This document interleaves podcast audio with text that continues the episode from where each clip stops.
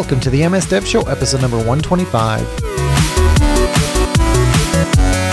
This week, we talk with Jeremy Foster about saving time with your keyboard. What's up with Yammer? Trying Soylent for a month. And I have a dev tip that might change your life. This episode of the MS Dev Show is brought to you by Infragistics, providing tools and solutions to accelerate design, development, insights, and collaboration for any organization.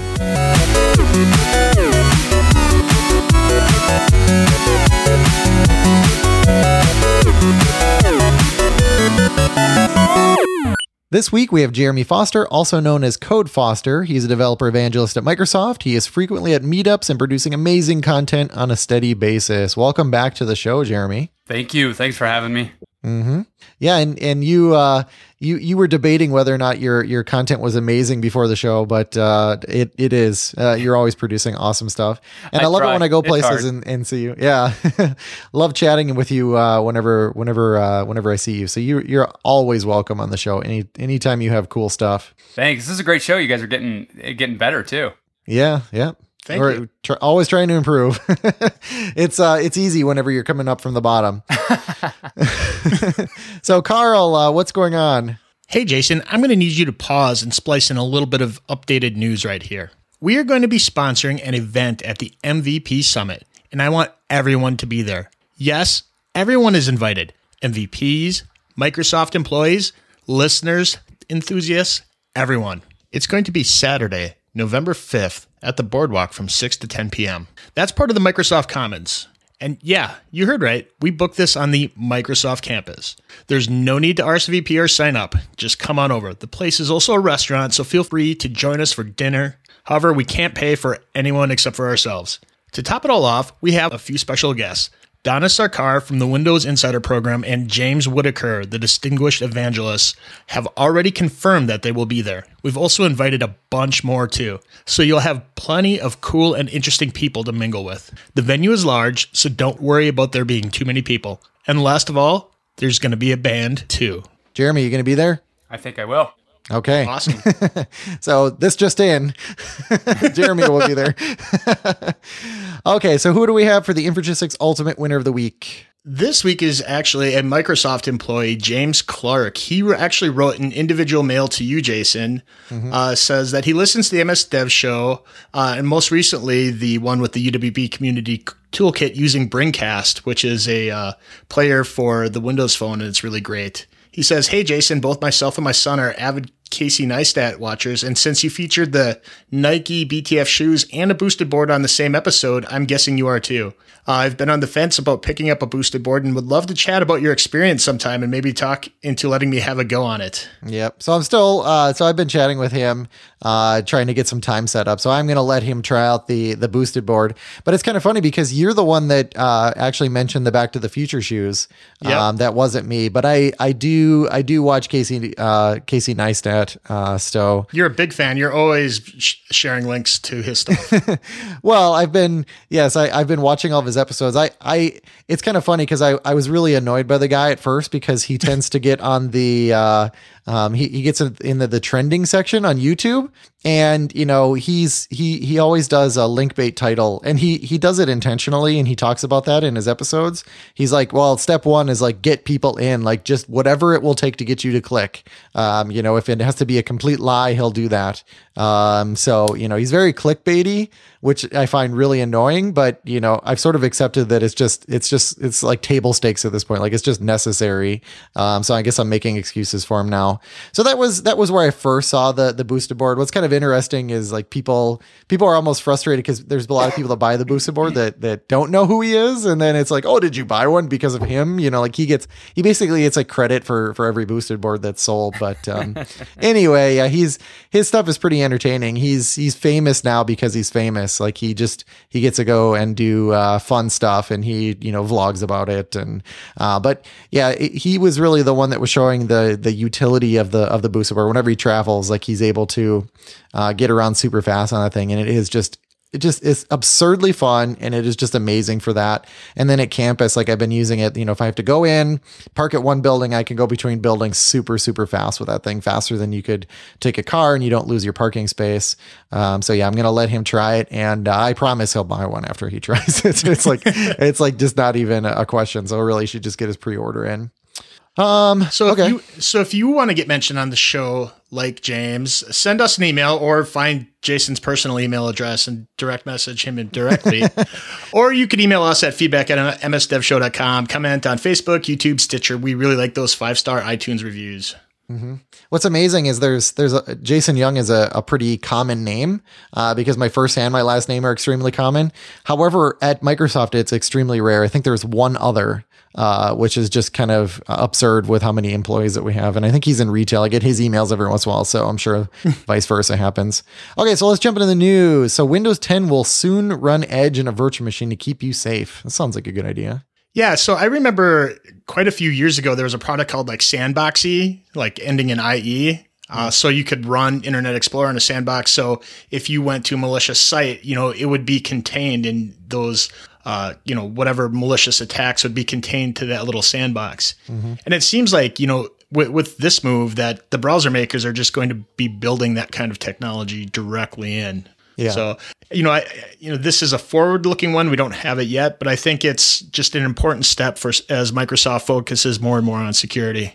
Yeah, whenever as to what the article means when it says that it's a lightweight VM. Yeah, that was a good question. Maybe it's like a Hyper V container or something like that. Um, that's a good Docker question. container. Yeah. Well, but the you know a container is not necessarily the same as a as a VM. so hopefully they're not just like mixing terms in there. Yeah. But it but in any case, like you know, it's kind of interesting. You know, Google Chrome, whenever it first came out, it, it had this uh, you know process isolation. So the each tab was its own process, and it actually has a task manager built in. Some people don't know that. Um, you can actually view it and like kill processes within Chrome. Um, so it was just kind of interesting. They they they pioneered that, and then at, over time, like everybody else added it. You know, um, Edge was the next one, then in Firefox, I think added it recently. Um, and I suspect this is going to be like the next the next thing, right? Like, okay, how can we further isolate the browser so that um, you know when when people ignore every warning sign and still go to this horrible website, um, you know, we can still keep them safe. So this is all good innovation. Uh, okay, IoT standards groups OCF and Allseen Alliance merge. So you know the Allseen had a had a protocol called AllJoyn, which was kind of interesting because it was built into Windows. So Windows actually acts as an AllJoyn router, um, and now had, but it's actually has. Has yeah Has. Yeah. Well, they had they had added it, and it still exists in there. Is what I meant. Sorry. Uh, so yeah, it's it's currently in there. Um, so now these these organizations are are combining. I'm not quite sure what the impact is. I don't know if you if you have any thoughts on this, Jeremy. Yeah, I, I do actually. I was I Okay. was talking with Intel um, about standards like this, and it was Mm-hmm. it was a little bit unfortunate because we're on this call, and you know here we Microsoft and Intel are, are having a talk about these standards, and they and we said you know well basically we went with the AllJoyn way, and Intel said well basically we went with the OCF standard, and so it, you know when that happens, it's just unfortunate for everybody involved. It's unfortunate for us as companies, and it's unfortunate for all of the developers that are they're trying to do this. This is like you know your neighbor ha- neighbor has a Betamax and you've got a VHS, and you're Yeah. just both screwed. You know. Yeah, and in, in many of these cases, like it, I, what I always tell partners and customers, you know, from the Microsoft perspective, like we want to support whatever whatever is popular. Like we're not trying to we're not trying to come up with our and push our own standard and say, you know, there's lots of great standards, but please everybody just use ours. In this case, it's like, hey, like this is a nice open standard. We like what it stands for. Let's support this. Um, and then you know, so we we said, you know, VHS works perfectly fine for recording stuff. It looks like everyone's going to buy that. And then yeah, your neighbor has a Betamax player, and you're like, oh, okay, well, what do we do now? So now we've just we've merged uh, Betamax and uh, and VHS. Um, so I don't I don't know what that means yet. It seems like whenever technology is relatively new, and IoT, I guess, is still relatively new, there's Yeah. always a, a, a bunch of different standards, and it's always really hard. I'm thinking of 3D printing. You're trying to print to 3D printers, and every single one is different. And so Yeah. you have to kind of learn the nuances of your printer drivers. And then, and, and this is the same way it was when we were trying to just print from applications. You know, printer drivers were inside the applications. and then the, the value of, of Windows, the value of the, I, I guess it was uh, probably DOS or Windows 3.1 back then, when it started rolling up the printer drivers, is it's all of a sudden all I have to do is say print. That, that's Yeah. It should that's the way it should be. Yeah, exactly. Exactly. Yeah. So I mean, in the long run, this will be good for everybody. I think you'll you'll continue to see these these uh, the convergence of these standards. And the thing is that you know it's way more complicated than we're even making it out to be because some of these standards operate at different levels. Some of them are talking about like kind of lower level protocols. Some of them are talking about you know how, the commands that you actually send to devices, things like that. So um, yeah, th- th- this is good though. I mean, just seeing this stuff sort of coalesce um, and um, and have have fewer standards that we can write against. It'll just be interesting to see then what the Windows team does. I have you know no inside information there, so uh, Well, one of the last paragraphs does mention that eventually that there will be a new uh, standard that's kind of uh takes the best Yeah. ideas of both while still providing interoperability and Yeah. compatibility between what we have currently and the new standard. Yeah, Right. So, so even though it's baked into Windows now, it should still function with whatever the new standard uh, Yeah. becomes. And the nice thing is with the new Windows delivery mechanism, you know, with newer new builds coming out all the time, um, you know, this can evolve over time. I mean, this, this is like such a good example of of why why Windows has to work like that. I mean, to wait three years for the next standard to be supported would be kind of ridiculous. You just hope that when the standard kind of gets baked like this, that all of the uh, companies start playing along. You know, you Yeah. really want to make sure that your Nest is compatible and your iHome devices are compatible, and you want everybody to play along. And surely we're going to get a few that decide to do it their own way.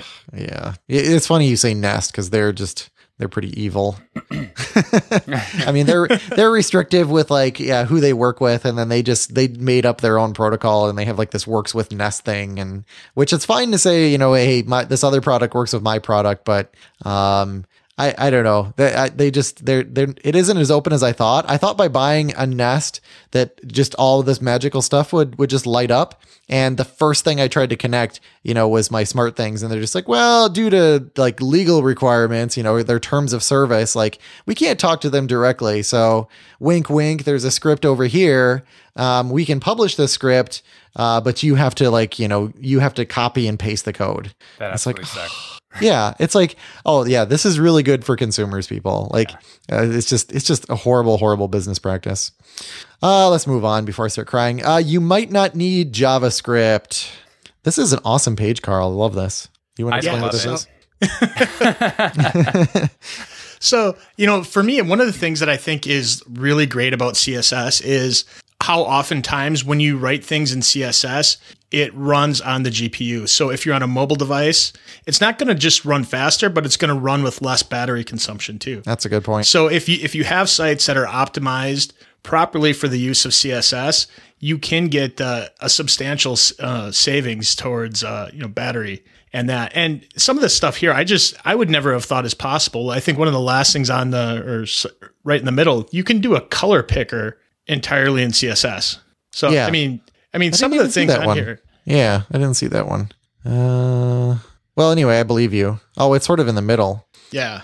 Oh, there it is. Color picker. Ah, okay. Very cool. Jeez, that's in- pretty insane.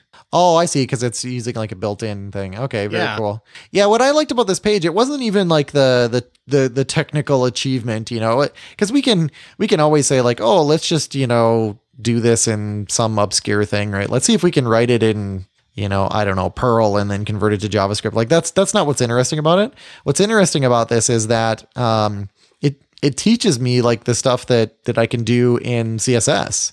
Like there there were some of these things that I, I just didn't realize were possible. So it just expands that that toolbox of uh, uh, of things that I can do in there, which is very cool. Any comments on this, Jeremy? Yeah, and let me qualify. Like I said at first, Yeah. um, this one this one doesn't get me excited. The reason why is because of what you said earlier. It's kind of clickbait. You know, there was the you might not need jQuery, um, and this one you might not need JavaScript. Yeah, yeah, yeah. Um, it, it, in a it- there's there's only a small sense in which I don't like this. What I do like about this, and what I kind of wish that this article would spell out, is that what this is is the difference between imperative and declarative coding. Yeah. And and I really like that it's saying, hey, don't be imperative if you don't have to. CSS is beautiful in that it's just kind of describing the visual state of your application. And if you can describe the visual state of your application declaratively, then it's ridiculous to try to do it imperatively. Right. Wh- What I what I don't want is for this to make people feel like um, JavaScript is not the de facto standard going forward for implementing logic. Whenever you need logic, you still need JavaScript. Yeah. No, very, very well said. I think that closes out that topic. Uh, Yammer is dead. Long live Yammer. yeah. So, I, which is, it's actually not the title of the article. I just thought that would be a fun title. Um, so, you know, I, I was actually forwarded this article from a, a coworker, and in a lot of circles, Yammer is not very well respected or liked. And you know, for for whatever reason. And I, I just thought it was interesting. Uh, a lot of companies use this, and it looks like uh, Microsoft is no longer supporting the enterprise version of Yammer, and a lot of the different pieces and functionality of it are getting migrated into Office 365. Mm-hmm. So it's not really that it's dying; it's just transitioning into hopefully something that uh, gives it uh, more life and uh, better uh, usage of its capabilities. Yeah, it was always confusing internally because yeah, we had Yammer and then we had uh, actually I guess this is external too, but then we had Office groups and we're like, wait a second, what about Yammer? And then Yammer started getting integrated into SharePoint, uh, but SharePoint wasn't necessarily integrated into Yammer because you could upload documents, but you couldn't edit them in place and get all the history and all that good stuff. So, so this whole thing has been kind of confusing. So honestly, like any change is good because, um, you know, I, I, I want to start seeing where we're where we're headed on this on this journey. Um, yeah, Yammer is one of those things where you know it's it's it, if for people who aren't familiar with it i always think of it as like internal twitter. Um yeah i'll just kind of leave it at that. That's like the simplified version. And you need you need critical mass. Like i don't know what this looks like at internal at, uh, at small companies. Um, i can't imagine how they how they use it um, especially with something like slack um, existing where it has it's like high speed communications. But at microsoft it's kind of interesting because you know we obviously have that uh, that scale so that we can have different groups that take off. And we we have a lot of different groups that that have like specific business purposes. Um, and then we have some fun stuff. Uh, it's it's kind of interesting. Like um, there was a, you know, the, it's it's fun to read all company every once in a while. I don't know if you go out and do this, Jeremy, but you go out and read all company every once in a while because it's usually like people mistakenly posting out there. Yeah, right. Um, so this one guy, he's actually pretty famous now. He uh, he posted something out. There. I wish I had his exact message, but it was like, um, I'm I'm leaving at two today because my dishwasher is getting delivered, and the number of replies and comments was just crazy. Um, people asking for follow up. Well, yeah. So so the first thing was like, well, like what kind did you get? You know, tell us about it. Um, what kind, did you get a good deal? And then it was then hours later, it's like, don't leave us hanging. Like, what's you know, did you tried it? have you like what kinds of dishes have you washed in it? And it ended up spawning. There's there's that now there's now a uh, a dishwasher delivery group in within Yammer. so you, actually, people on a regular basis post when they are getting a dishwasher delivered. Um, so that one's kind of silly. Um, I'll tell you about one more silly one and then one more sort of useful one. So then we have this other one. And this one, this one's hilarious, and hopefully I don't get you know like in trouble for mentioning this one. But we have this uh, milk cartons of the Pacific Northwest. Have you seen this, Jeremy? No. this is one you want to subscribe to. so it's people. So we have this problem uh, you know, that's uh, th- this internal problem where there, you know, people there's milk cart, there, you know, the, the milk is free, and people will take a milk carton, and they'll use it in their coffee, and then they put it back in the fridge. Well, then the next person comes along the next person comes along and they're like, well, I don't want to use an open milk, right? So I'm going to take another one. So we have this massive, like, wasteful milk practice.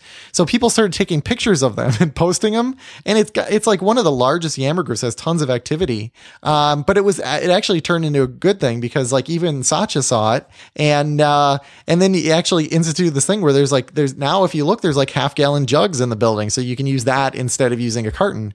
So we've actually figured out how to be more efficient through this. We made fun. It's just, this pattern of like making fun of the problem and then solving the problem because it's just so hilarious.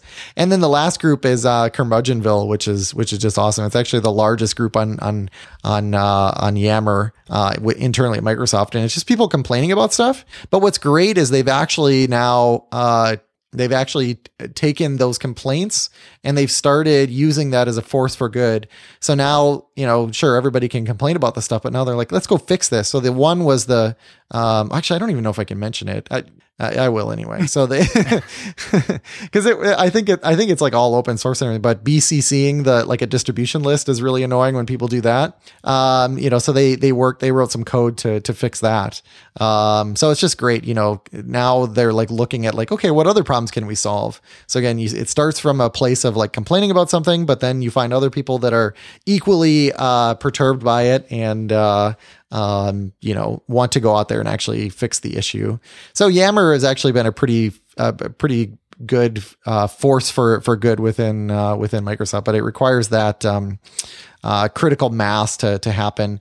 But now I think integrating it into the into these other applications so that it just sort of becomes transparent, I think that'll get more people to use it, and then it'll probably start to remove that requirement for critical mass. You know, I can publish a document into SharePoint, somebody can comment on it, we can collaborate on it, we can fix it, we can iterate on it, all backed. You know, it's backed by SharePoint, but we're you know commenting using Yammer. We can go more real time with something like Skype. So um, yeah, once once this whole vision, like as it evolves, it's just going to make for better collaboration and a better business environment. Don't you find it interesting that Microsoft is a company that makes software for companies, yeah. and we ourselves are large enough to be a really good testing ground for yeah, practices. yeah, yeah. It, it, yeah. I mean, it's it's just like a torture test of these of these yeah. technologies, um, and we get to see some of the edge cases. There's finally in Yammer, uh, you can do on your inbox. There's a there's a mark all as red button. Finally, um, for the longest time, you know, people were complaining, and Yammer was like, "Well, nobody else is like having this issue because um, we're just at this insane scale." But you know, it's like, okay, well, you got to write that code before. You know, you have to anticipate that this is going to be wildly successful with some of these larger companies. Um, it's sort of a chicken and egg problem, you know. So they finally fixed some of those things and just made uh, Yammer uh, a better product. But yeah, we. Uh, for a while you could create new networks within Yammer, and they actually uh, had to shut that down because so many networks ended up getting created in Yammer, and now it requires like CVP approval. it's uh, it's pretty crazy. But yeah, that's that's a really good point, Jeremy. Ah, here we go. Google to desktop owners. You're about to get staler search. Did you write that, Carl? Staler search results no. than mobile users. Yeah, so, so that, that was copy pasted right from the article. Okay. So what's happening is about a year ago, mobile search results on Google overtook desktop usage. Mm-hmm. And, and now what they're saying is they have different indexes if you're uh, uh, accessing the mobile version versus the desktop version.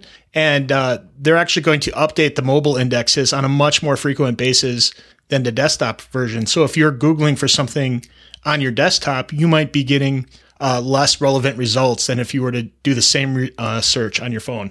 Yeah. So so as, so as why somebody, so like yeah, it's just kind of weird though how this is presented. Like why so why do I get why will I get worse results on my desktop? Like why don't they is is it that they can improve that or they're just not focusing on that right now? They're focusing on mobile. Okay. It just so seems weird when you look at the flip side. doesn't it seem like at an algorithm level they would be shared enough that they would be able to update both at the same time? I don't, I don't understand why it's so. Well, it's see, Jeremy, Google they're a, they're kind of a small company. They only have like a dozen developers, and uh, it's really tough. It's really tough writing software like that. It seems like, like the wrong choice.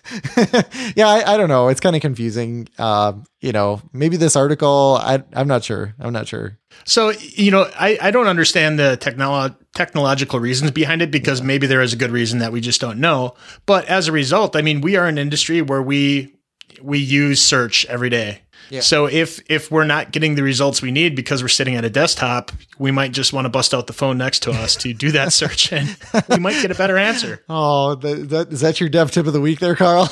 uh, oh, okay. Let's move on. Well, uh, before we do, I okay, go ahead. I feel I feel like um, it's not so much that. Um, I, I, want I, that I think the desktop is more important or the phone is more important. For me as a consumer, I just want there to be one source.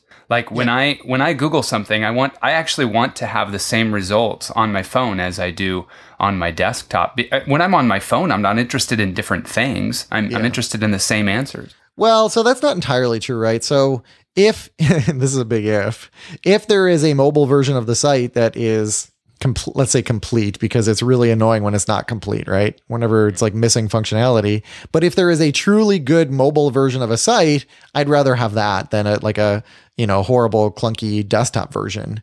Uh, but you know, again, that's, that's kind of a big if, right? Yeah. Yeah. Because yeah, it- you you know the kinds of sites I'm talking about. Um. Okay. So, soil. I don't, uh, let me let me pronounce. his name. Soylent Timber, Jeremy. Soylent can you tell us a little Timber. yeah, sure. This is, I guess, my kind of pick of the week. Um, I Yeah. for the last month, I did an all soylent diet. So And like this is like this is this is it. Like that's that's all you've had. yeah, yeah. It- Okay. Actually, I just want to be clear there. It's been a little bit now. Um, I'm kind of working in other food now, but for the month of September, it was just Soylent. Yeah. And it's really funny. Like I, I found this company. It's kind of a startup company. The guys that started it are so, we're software developers, and so they they label their their products, their food products, with version 1.6 and version two and everything.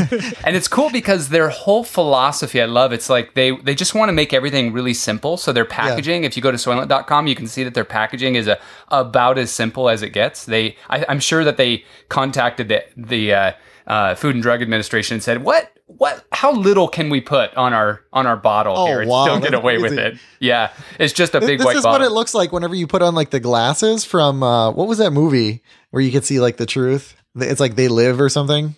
I I, think it was called it. They Live. I didn't Oh, anyway, it. looks just like that. That's hilarious. Yeah, yeah, so they've got four products and that's it. And they've got a powder version and a liquid version and then a bar and then they've got the liquid version with coffee added. And it's cool. It's just food. It's, you know, you, it has 20% of everything you need for the day. So theoretically, if you drink five of those, then you um, you have everything that you needed for the day, and you could do just that. They don't like push that, probably for legal reasons. But a Yeah. lot of people, like if you go to the the Soylent subreddit, uh, a lot of people are are going on Soylent only diets.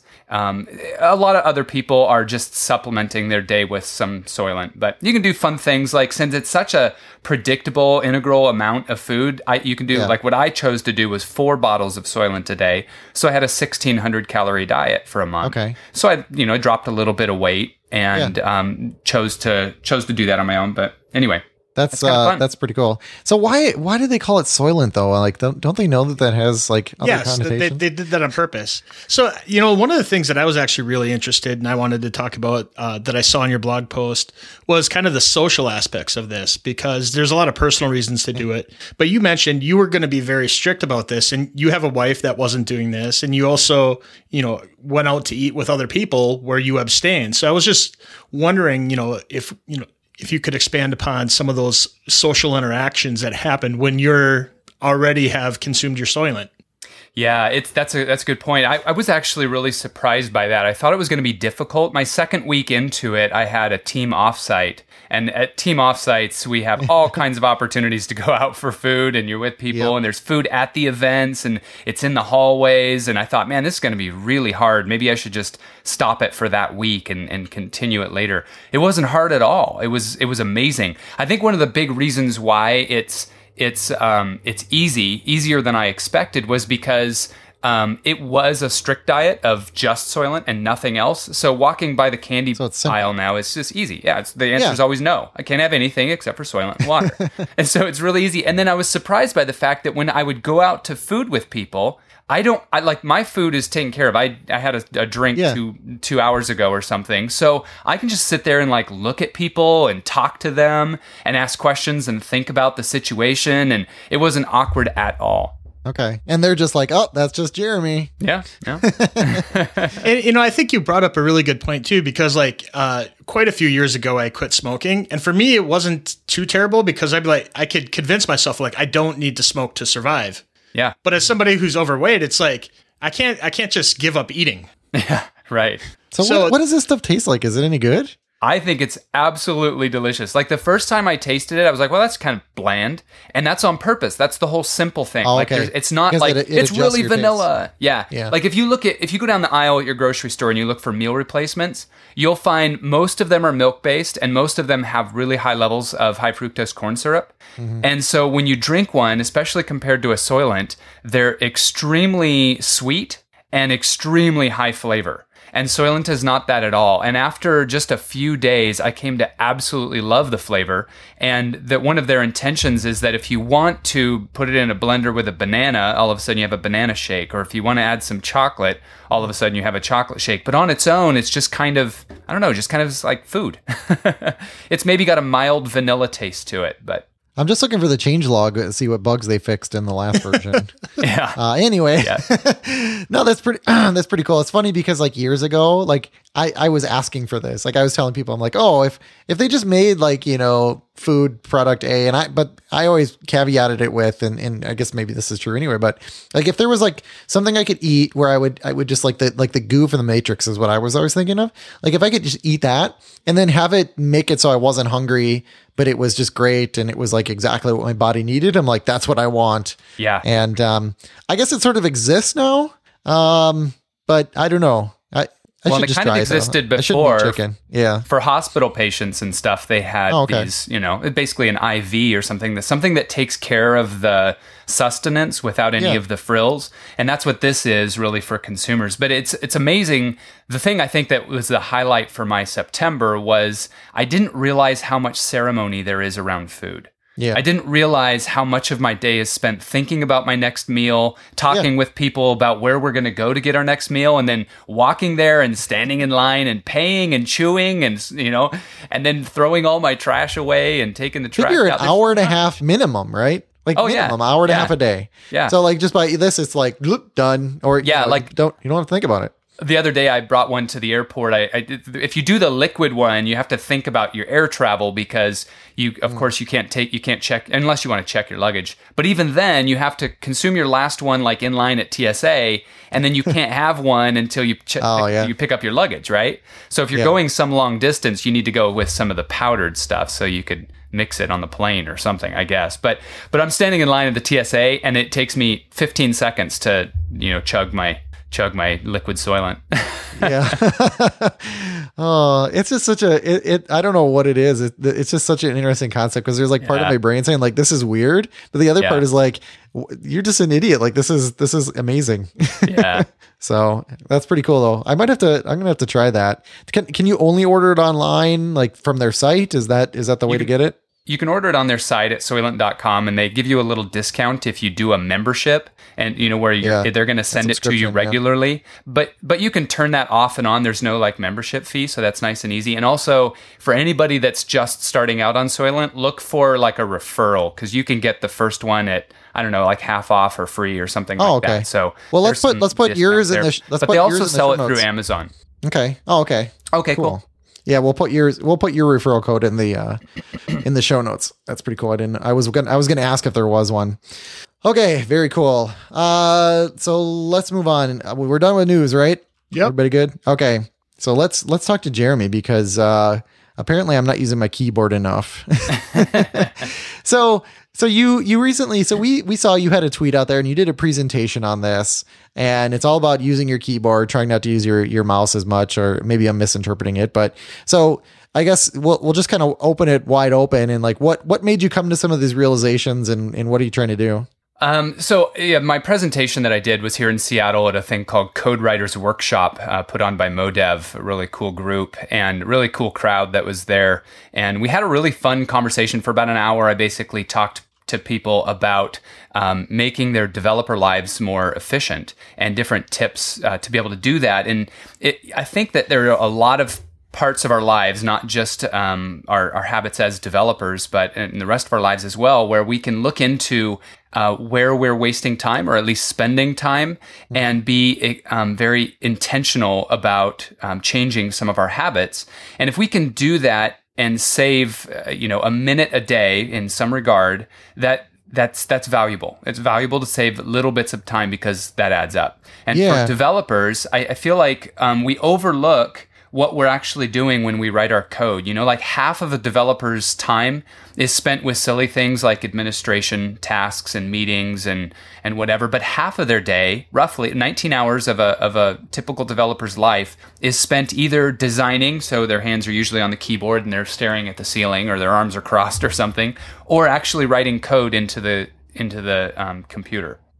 And so there are a lot of times where um, we can shave that minute off right there, uh, where where they're actually developing, and it might not be a minute; it might be more like thirty minutes. And if they do thirty minutes a day, then that stacks up to free days per year that people can recapture by changing some of their habits. Yeah, I just paste it in there. I'm sure you've seen this, the XKCD chart. Um, how long can you work on making a routine task more efficient before you're spending more time than you save? And this is across five That's years. So it shows. Yeah. So it's basically how much time you can shave off, um, how often you do the task, and then it, it will it will look that up. So yeah, I mean it's so it's all about making that investment, Yep. uh, which will pay dividends over over time, right? Yeah.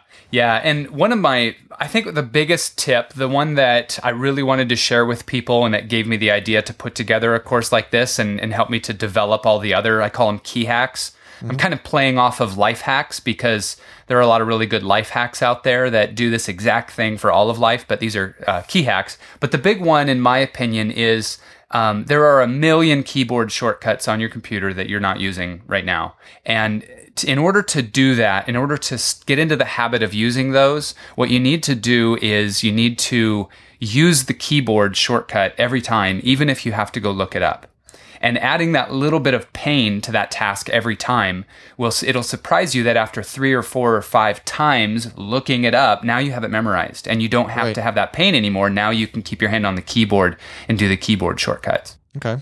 I don't know So- if you're like me, where you sometimes I find myself doing a Alt Tab, Alt D, Control this, Enter, two, two, two, and I just did a whole series of things that if I imagine how long that would have taken if I would have not only traveled to my mouse with my hand but also clicked around, it just I probably just saved you know a sig- many seconds on that one Absolutely. task. Absolutely. So I think uh, another thing that you had talked about was kind of you you looked at the different kinds of keyboards as they've evolved through the years, like going back through the typewriter and the key layouts. What kind of stuff did you learn, like going back and looking like how we've done it for the past hundred plus years? Yeah, that's a great question. It's it's really fun because if you just you buy this, you know, seven dollar keyboard nowadays, it's a modern keyboard, and you, you sit there and look at it and you go, man, why does this thing look the way it does? Why are those keys there? Like that, and you know, most of us are using QWERTY. Dvorak's tried hard to have a foot in, but it's just never really worked. And um, but the history of this is really interesting. Basically, started at the end of the 19th century. In 1874, uh, Sholes and Glidden put together a keyboard layout that was based on avoiding mechanical jams um, as the operator was using this thing. A lot of people, there's a myth out there that QWERTY, the layout was designed to slow you down. And that's not the case at all. It wasn't designed to slow you down. It was designed to avoid jams in the um, in the mechanics. Okay, okay, okay. Yeah, because I've heard I've heard that it was designed to slow you down, and I thought, see, what I had heard it was designed to slow you down to avoid the jams, and then somebody's like, no, that's a myth. So I- yeah, I- it's good that you kind of picked that apart and made Yeah. made that very clear. That's that's good. Now I understand like the the truth there. There's actually reasonable balance between the left and right hands on QWERTY. It's not great, but there's reasonable balance, and that's actually really important when we're typing. Because if, if in my brain, if- of course, this is happening really fast, I'm typing the word, I'm typing the word um, pat.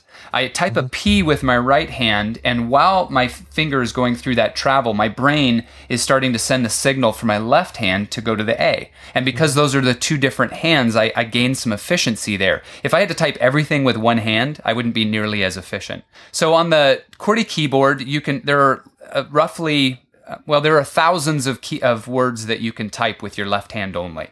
Yeah. But there are only about 200 that you can type with your right hand only. And so there's not perfect balance there, but there's reasonably good balance between the two hands. So it's actually a reasonably good keyboard. And people don't, in studies, people don't get enough benefit from trying out a Dvorak or other keyboard layout. And, and so they, that's why they never catch on. In fact, there's a layout that was created in 1892 called the Dhiatensor. That's mm-hmm. what the home row spells out is D H I A T, Oh. di- Dhiatensor.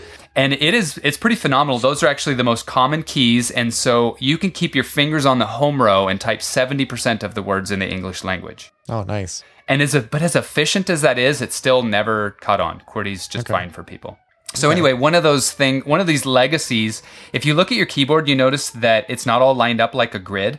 In fact, even the th- first and third rows are not lined up with each other. It's just kind of this crazy layout, and that's left over from um, the the mechanical keyboards on typewriters that actually have support bars that hold the keys, and those support bars need to make sure that they don't conflict with each other. So if you draw kind of an imaginary line Yeah. up through the top center of every key, you'll see that none of them conflict. I gotcha. Yeah, the center of each one does not bump into the center of a different one. Yeah, exactly. Okay, that's interesting. So these things these things seem like they're kind of arbitrary things that you know had somebody really wanted to they could optimize and we probably wouldn't notice a whole lot if all the keys were straight or at a like a, a nice angle to each other Yeah, probably not. There, and you're right. There are a lot of ways to optimize. In fact, in my presentation, I showed a heat map of a QWERTY and a Dvorak keyboard, and you mm-hmm. can see that with the QWERTY, you've got three of the most commonly used English letters, E, T, and O, are on the second row. So you're traveling up to the second row to hit those. Whereas on the Dvorak keyboard, all four of the most common um, English letters, A, O, E, and T, are on the home row. And so you can just see that the heat map is drastically reduced down to that home row, where you're basically just keeping your, your fingers uh, right next to each other. But uh, yet, the efficiency gains are not huge. Infragistics Ultimate UX and UI tools and enterprise mobility solutions, SharePlus and ReportPlus, enable high performance apps on any device, faster data insights, simplified collaboration, and market leading security, all backed by comprehensive support. With Infragistics Ultimate UX and UI Development Toolkit, you can ensure mission critical applications delivering a superior user experience on the desktop, web, and native device environments for iOS and Android. With the latest BI tools, wow your users with dashboards providing the data insights that they need when and where they need it, all at a low total cost of ownership. Try it today. Download a free trial at Infragistics.com and follow them for the latest updates in UX and UI development, reporting, and collaboration at Infragistics on Twitter. And remember, each week, if we pick your comment on the show, you will get a free copy of Infragistics Ultimate UX and UI toolset. so you mentioned saving time. I mean, what? How much time are we talking? I don't know if you mentioned any actual numbers. Um, in your presentation, you mentioned 30 minutes a day by by sticking to the keyboard. Um, I, I know personally, I have a I have a hard time memorizing certain shortcuts, so I like your your technique for doing that.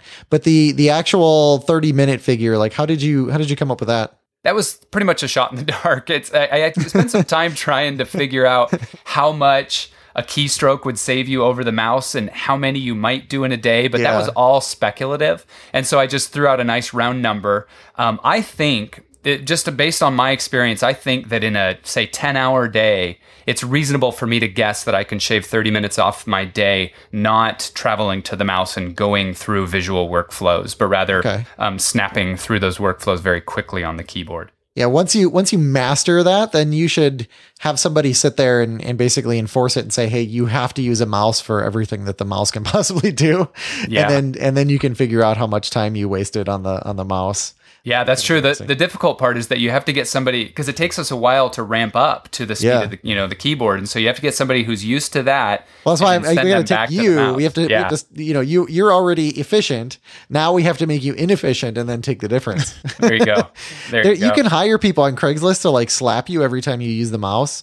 Uh, there, there was there was an article about that. Uh, I think I think it was like a year ago where the, the guy hired somebody on Craigslist. Basically, every time he went went on like social media, like Facebook or something like that, she was supposed to slap him. love it. and uh, and by the end of the day, like he was very like focused because he, he knew like you know, if I go do anything that's wasting time at all, I'm gonna get hit. so there There's go. got to be an an idea for you. electrical shock, a, Yeah. um, a device. We'll figure out how we'll figure out how to automate this with a Raspberry Right. Pi. Right. or just yeah, just run electric through your your mouse, right? So it's like when you have to use it, you'll use it, but you know, you'll just have to pay for it. right. So I, I you know, my next question is like, where is a good spot for us to start using keyboard shortcuts more? Is there a few that would, you know, help maybe us uh, help us regain more time if we learned a few first and got used to the using those? Yeah, the well, low-hanging I don't. I don't think I would. Um, I don't think I would put out some kind of prescriptive advice on which ones are best. I think I would ask a developer what it is. What is it that you do? Like if you can spend some time observing when your mouse or your hand goes to the mouse and what commands you execute. Those are the ones that are the most important for you. And so that's why I like that t- that tactic of um, you know putting your mouse uh, under you, you. You need you need it. I mean, there's certain scenarios where you need it, but just put it away from you so that it's not right there and and then go through that pain of, oh man, what is that shortcut? And go through your menu and see what it is. I know like my IDE of choice is Visual Studio Code, and I can just hit Control Shift P and type in any command I want, and it brings it up and shows me that command and the shortcut. Mm-hmm. And so then it's it's natural and easy to just hit enter and choose that shortcut and execute that command. But what I force myself to do is to hit escape, get back out of that menu, and then execute that keyboard shortcut. And it really only takes me about three times before that's my habit. Control Shift U to open the output panel in Visual Studio Code. That one, I didn't follow my own advice, and every time I needed it, I forgot it. So I'd go to the menu and I'd just choose it. And I did yeah. that for so long, and now I'm traveling to the mouse, traveling to the menu, choosing an option, and now it's Control Shift U. I've got it memorized, and and mm-hmm. and bam, I can hit that much much faster every time. That's really some good advice, though, because each of us, even if we're working on similar projects, we just tend to work so differently that right. those shortcuts right. could be vastly different. Mm-hmm. Right. And the Absolutely. keyboard shortcuts is really only one way in which you can be more efficient with the keyboard. Some of my other key hacks include um, finding the CLI for whatever task you want to do. A lot of, especially a lot of Windows users are in the habit of finding an application that is a GUI because yeah. we're used to using GUIs. They they look easy, they seem easy, but they demand the mouse in a lot of cases. I mean, there are obviously a lot of times keyboard shortcuts even for the GUI that are valuable to use. But man, if you can use if you can find a CLI, it's much faster. And here's the example workflow.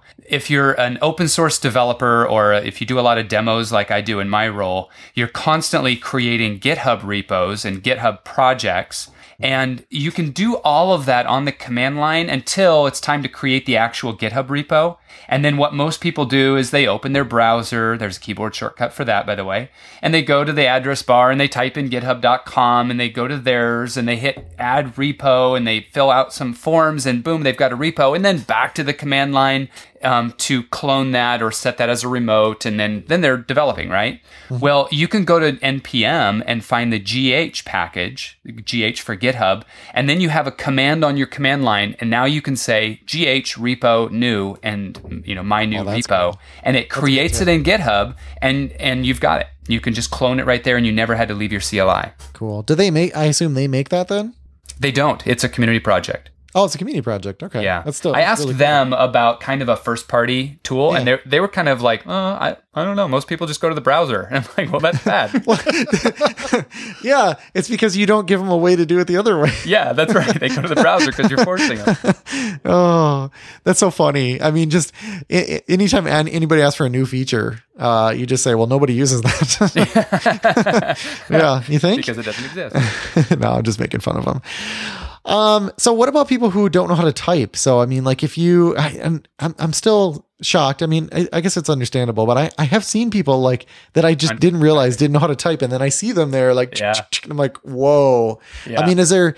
I mean, do you think these? Uh, man, I'm, I'm trying not to be mean to them, but like, it, are the is there still an advantage for them to figure out how to how to do this? Should they learn how to type first? Like, what what what should we do with for that sure. whole situation? Yeah, they should learn how to type. It's it's a little silly. It's yeah, I think it's uh, Jeff Atwood has an article about using the keyboard instead of the mouse. It's I think it's mm-hmm. called Going Commando, and he he compares.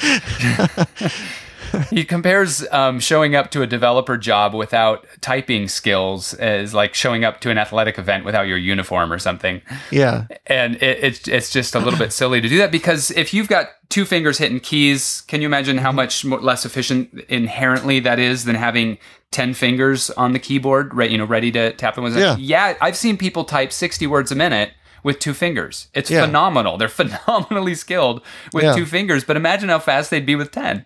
Yeah. So well, yeah, and you have to take your eyes off the screen. I mean, people don't yeah. look, do it without looking. Like they're not just. It's they're looking down at the keys. Yeah, yeah, yeah. It's pretty amazing. Actually, I think that um, for for me, for the longest time, I didn't know how to use that ten key keypad and enter numbers. I just relied on the top mm-hmm. row, and I thought, oh, it's all right. I can use the top row. But you know, sometimes I'm on a calculator or a cash register. I'm not very often on a cash register. well, what's funny is the cash register is actually opposite too. I don't. Did you ever notice that? Yep. No, isn't it a phone that's opposite? No, I, I, I, believe a cash register is is is opposite of the nu- the, really? the, number pad, and yeah, I guess a calculator would be as well. Um, that's probably why they're opposite. But what's funny is that I, you know, I've used both without ever thinking about it. I'm actually, I'm extremely proficient. Well, I shouldn't say that because, you know, I'm probably still like one tenth of the speed of like, you know, most people. But uh, the, you know, I've gotten really proficient at that. And what's funny is whenever I see the other type of number pad without even thinking about it, I can use it as well. Wow.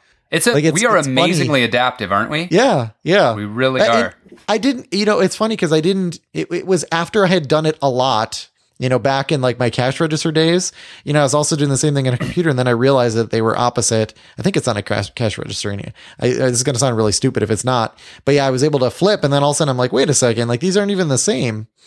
Yeah, it's crazy. Well, as a point probably- of encouragement, I want to Yeah. let developers know that I didn't know the first thing about uh, touch typing on a 10 key keypad. And so I went out to explicitly learn. And of course, you can find everything online now. So I found a website that lets you practice your 10 key keypad and it shows you your errors and all that. And it, I, I'm not kidding. It took me like two days to learn that. It is really fast. And now, whenever I'm in the situation where I'm on a 10 key keypad, I could be dramatically faster. Yeah. And there's a there's a link that I'll give you that you definitely need to drop in your show notes. There's a site called keyhero.com and there's a hidden URL. At least I couldn't find it by just searching browsing their, through their site, but if you go to keyhero.com slash custom dash typing dash test, they'll let you paste in code that becomes the typing test. And so instead of pasting in a paragraph, that's like I like to tell people, instead of pasting in like Shakespeare, you know, when you do a typing Yeah, yeah. test online, it's always Shakespeare, and you're like, I don't know about you, but I don't. There's not a lot of curly braces in Shakespeare prose, and so so I want to I want to go take some of my code, some of my JavaScript, and drop it in there,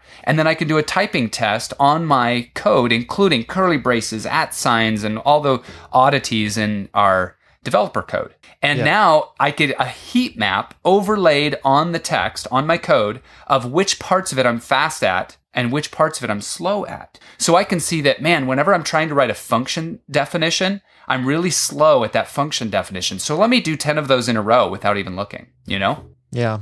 So I've, I've now looked at about 100 pictures of cash registers and they actually are the same as the keyboard. Okay. Uh, so I must be thinking of something completely different. Even the Fisher Price ones are you thinking of the Are you thinking of the phone? are the same layout as on my keyboard. So Are you thinking of a telephone? Because those ones are opposite, and that was Oh, that was maybe, me. maybe, Yeah. yeah, because I can, yeah, because I can dial a telephone without looking as well. How, how are you on Uh, a rotary dial? On what? On rotary? rotary rotary dial.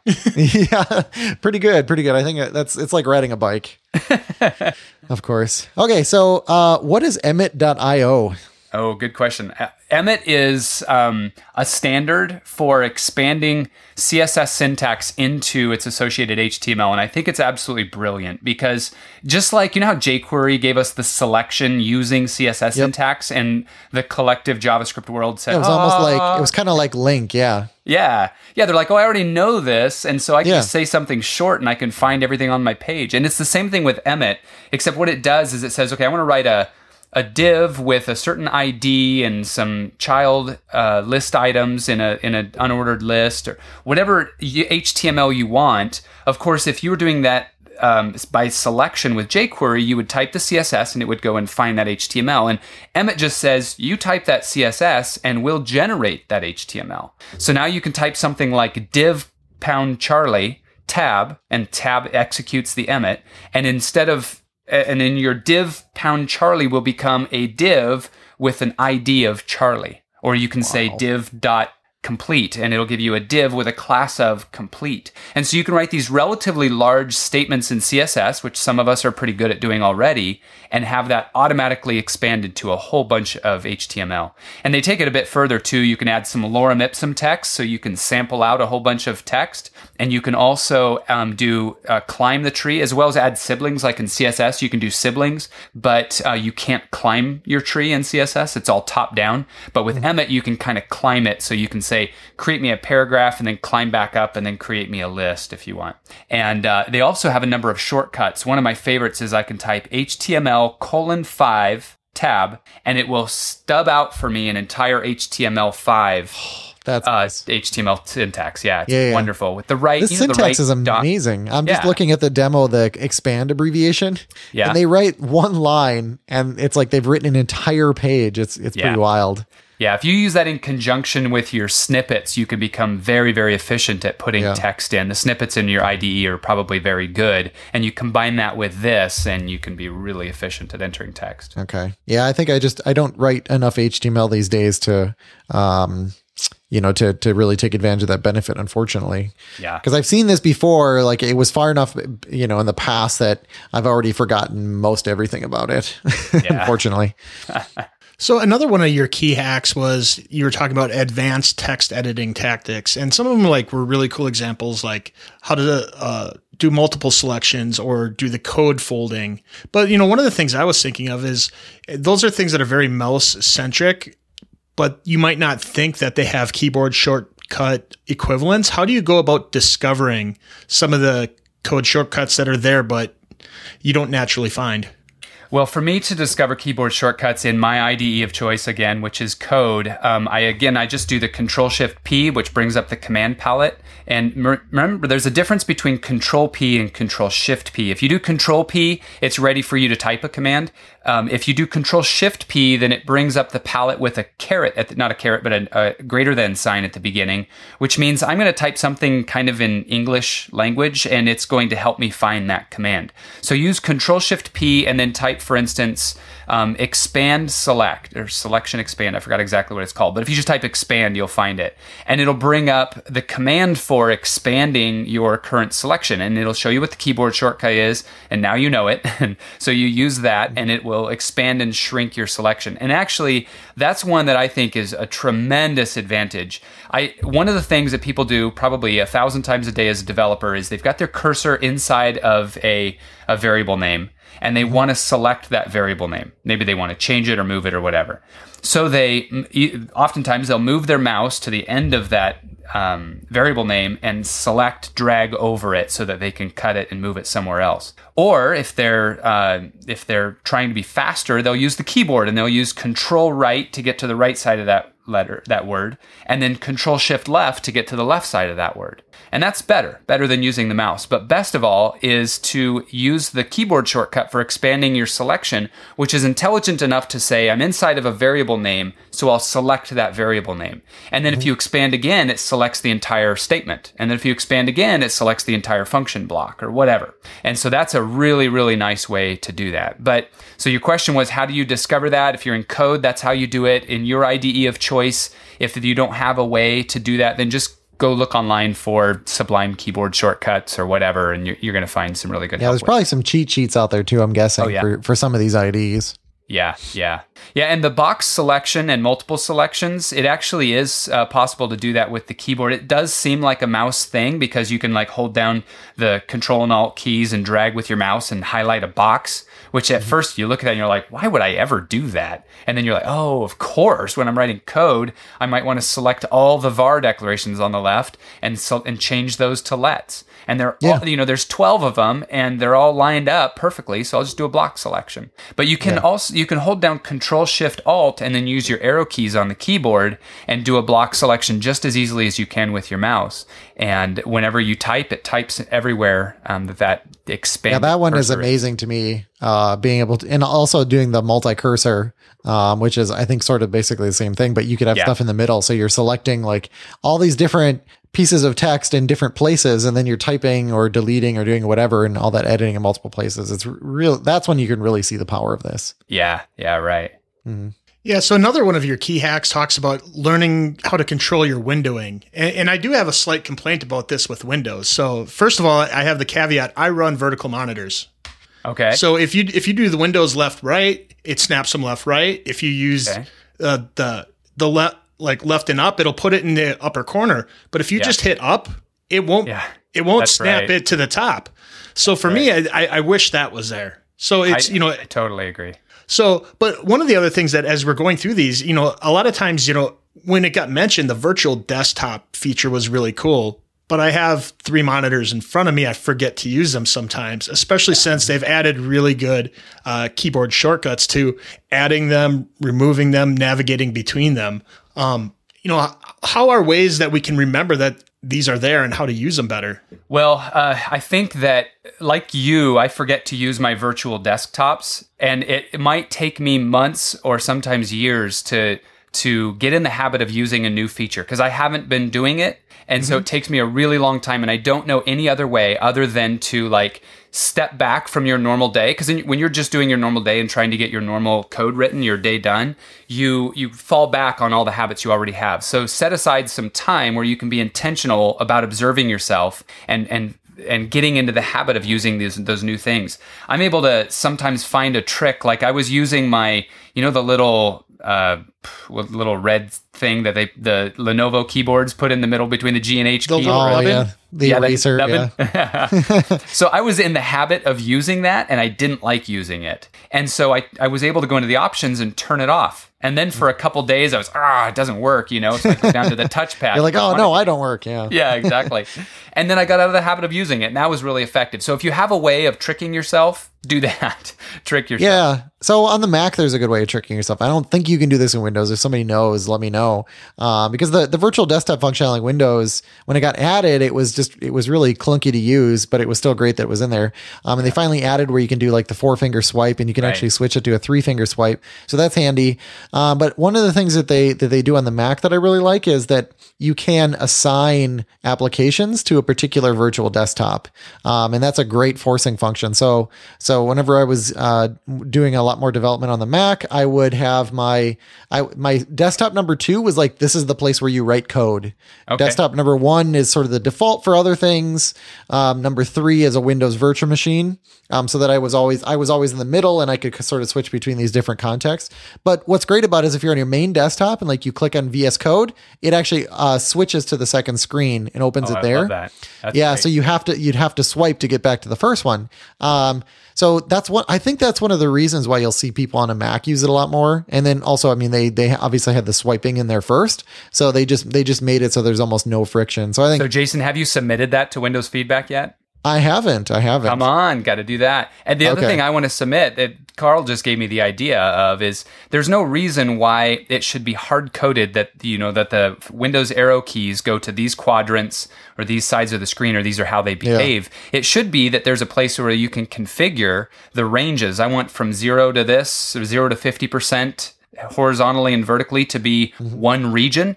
And then the Windows arrow keys would then just send a window around through the tile system that you've essentially created, the grid. I'll submit that, Carl. I'll let you know what the number is so you can go upvote it. Exactly. I will. I will give it all my maximum votes. And I was just I'm just trying to confirm right now too. Yeah, see there's nothing when I right when I right click on it on a on a um, PC there's nothing but see on on the on the Mac under options uh, it says um, assign to and you can say all desktops this dot this desktop or none. I don't know what none When you right click on an icon at the on your Uh, yeah, that's in the that's in the dock or the taskbar. Yeah. Um, Okay. so that's what I want to see on the PC. Is Yeah. basically you you open you would open up like VS Code, you drag it to the second window, um, and then you right click on the taskbar and you say you know basically open on this screen, um, and then from that day forward, like on my Mac. VS Code has never run like on my main screen. love it's that. always on that second screen, We and I'll you know, and I'll have it open all the time too. Yeah, like it's, it's yeah. there.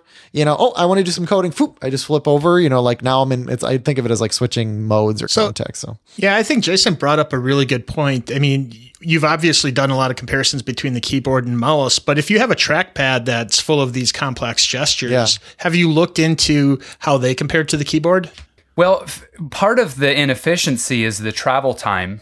And you're you're inevitably going to be using the keyboard for text entry, and if you're doing um, you know certain kinds of development, open source development, maybe you're I'm writing in Node a lot.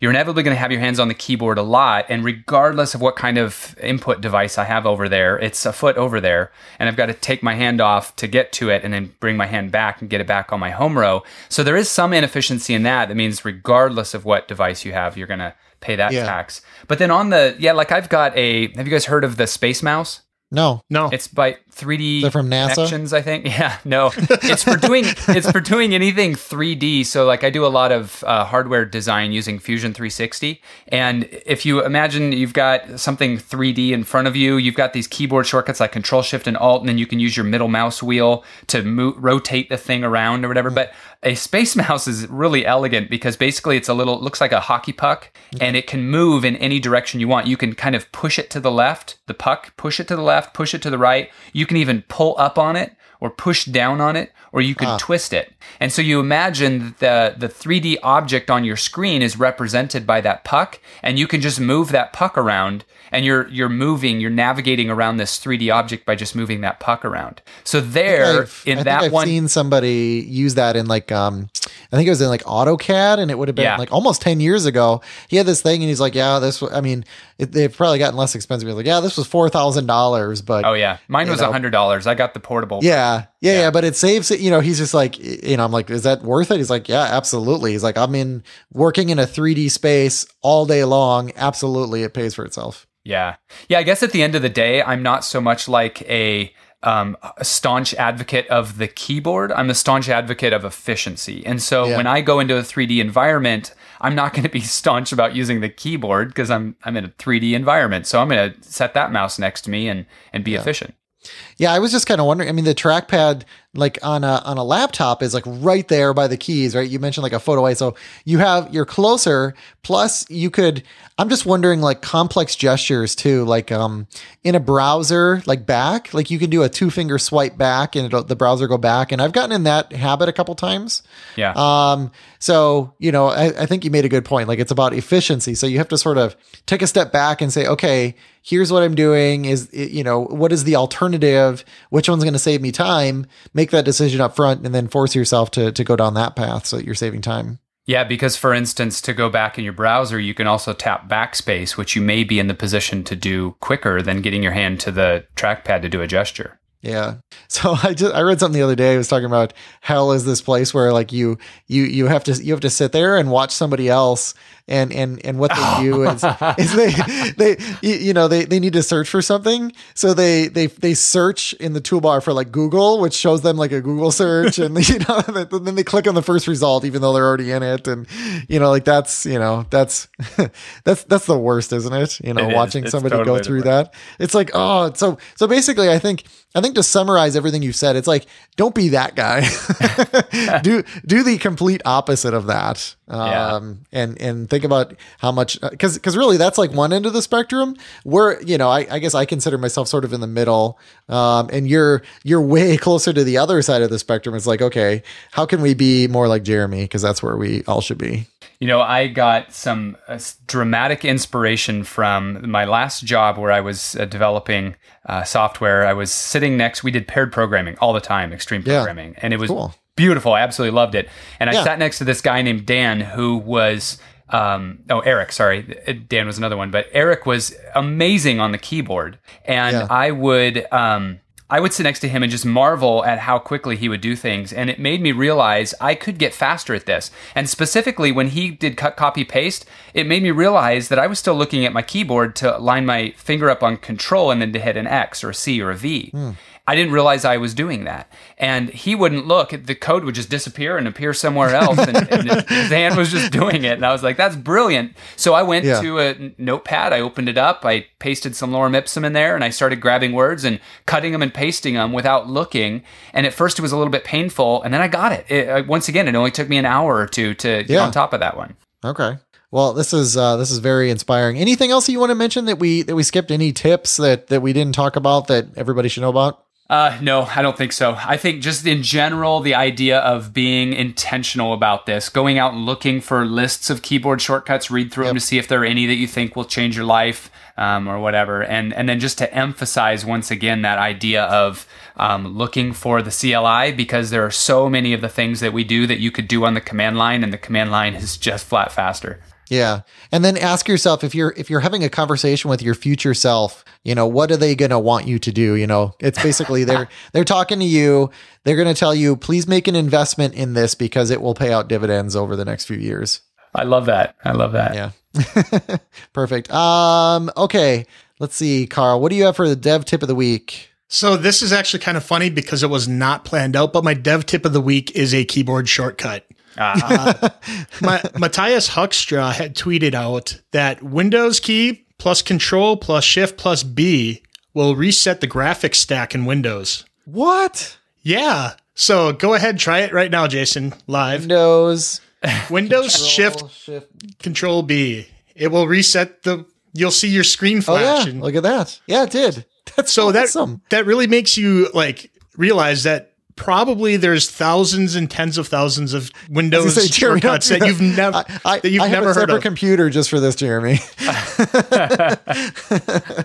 I had no idea about that one, Carl, until you told me, and I tried it, and my screen flashed, and I love it because sometimes, um, yeah, sometimes there's just something gets screwy with the graphics drivers, and you just re- restart your computer. I could see that. I could see that happening uh, when presenting as well, right? Like, why isn't it working? Like, you, you could just try that real quick. yeah, Yep. Good idea. There's really no harm in it, I don't think. I mean, you did it while we are on Skype, so cool. And then I also have a dev tip of the week, and this one's probably going to make me seem like an idiot, but uh, that's okay. Um, I am. Uh, so this one. It's funny. This was a feature that was added to Chrome like a long time ago. I think this was added like a year ago. And I thought it was the stupidest thing because I didn't, I never actually tried it. So in Chrome, uh, if you're on a PC, it shows up as this little, like, little icon, like a person, or actually, I think it says your name. So mine always said Jason. And then on Mac, it shows up as a, button in the top right corner of the browser. And it's basically this multi, multi protocol, uh, multi user support in Chrome. And I always thought this was stupid because I'm like, why would they add this to the browser? Because if I want to have another user, I'm just going to log them as a different user. Like on Windows, I have, you know, like a guest account. My parents will come, you know, they'll visit or whatever and they want to check their mail. So I just log them on as guest and they have their own totally separate thing. So why would anybody use this stupid, stupid feature? That was, that was me like a week ago. Meanwhile, and I think I've even complained about this on the show, I've been I've been begging for somebody to write a Chrome extension that lets you basically like swap out your cookies so that you can log oh, in yeah. as multiple people. Yep, so yep. I, I always do this thing. I have Edge set up on my computer uh, with like my work credentials, so I access all work resources with that. And then I use Chrome for like everything else, which has my live ID, so I can access resources with that. Um, and and so I basically use a, a browser for each of these.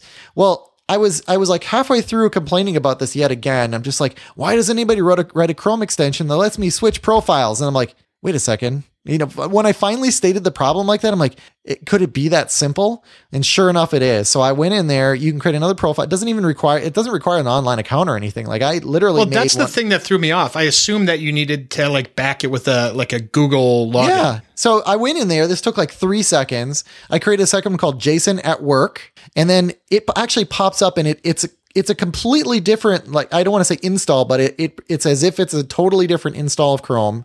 It it wasn't using my theme. None of my stuff was there, which is you know which is actually great. Totally different set of cookies, and they run side by side.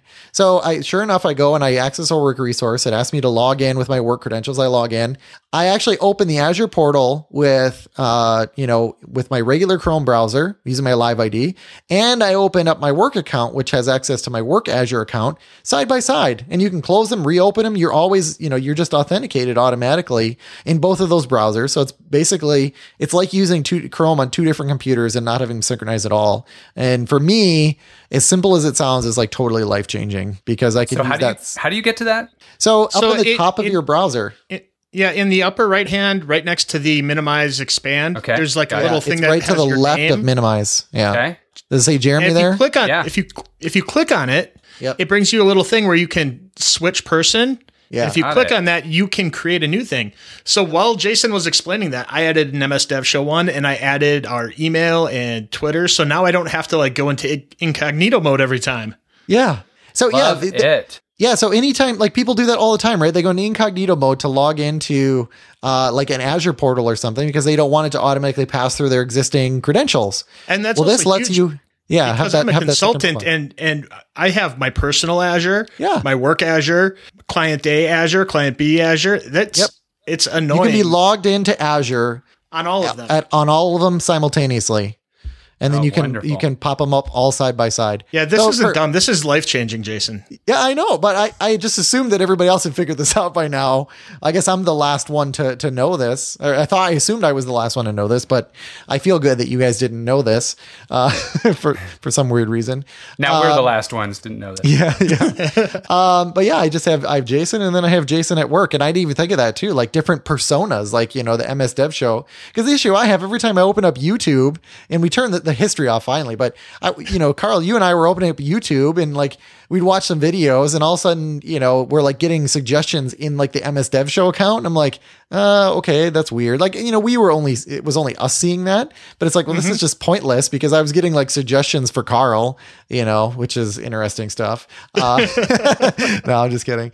But um, yeah, this this sort of solves that whole like persona issue. You know, you can basically say, okay, I'm in MS Dev Show mode, so I'm going to open up my my. And you could even they even has different bookmarks and all that good stuff. So like we could bookmark all the- extensions. so- I noticed the you can have separate extensions. Different even. extensions. Yeah, ex- absolutely.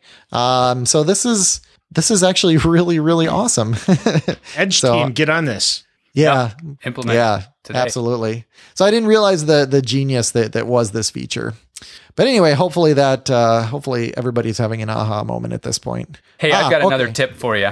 Yeah, go ahead. Excellent. This one is one of those ones where I ask a crowd uh, how many people knew this, and I get two hands out of 50. You know, not very many Oh. people know um, uh, that this type of thing exists. And so I, I love turning on those light bulbs. But Yep. um, so often when you're doing development, you're creating a server or a service, and then you want to show somebody that. You want to say, well, I, let me set this up real quick, and now you can point your UI at mine.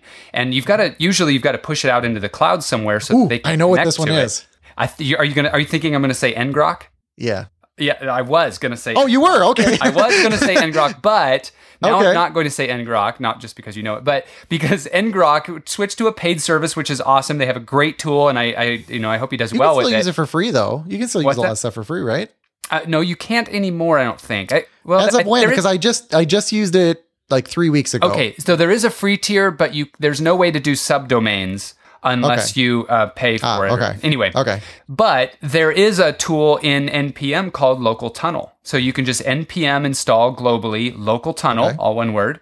And then you simply type at your command line, you type LT, and then there's a dash P for your port. So I want to open up 3000 and dash S for your subdomain. So I want to call this my server. And then it just says, all right, you're open at myserver.localtunnel.me and you're push you're pushing that out to the web. And so, so now other people can connect to it. So I go to Okay. a lot of hackathons and I make sure that everybody knows that they can do this because Yeah. They're sitting right across the table from somebody and one of them's working on the service and the other guys are working on the UI and they don't have to go to the cloud and back. Yeah, yeah. No, it's it's awesome. ngrok was amazing. Yeah. Um, I think yeah. So so the reason I think that these these companies ultimately have to charge for this because they have to run a service. They're basically running like this this this tunnel this proxy service Totally, up in yeah. somewhere.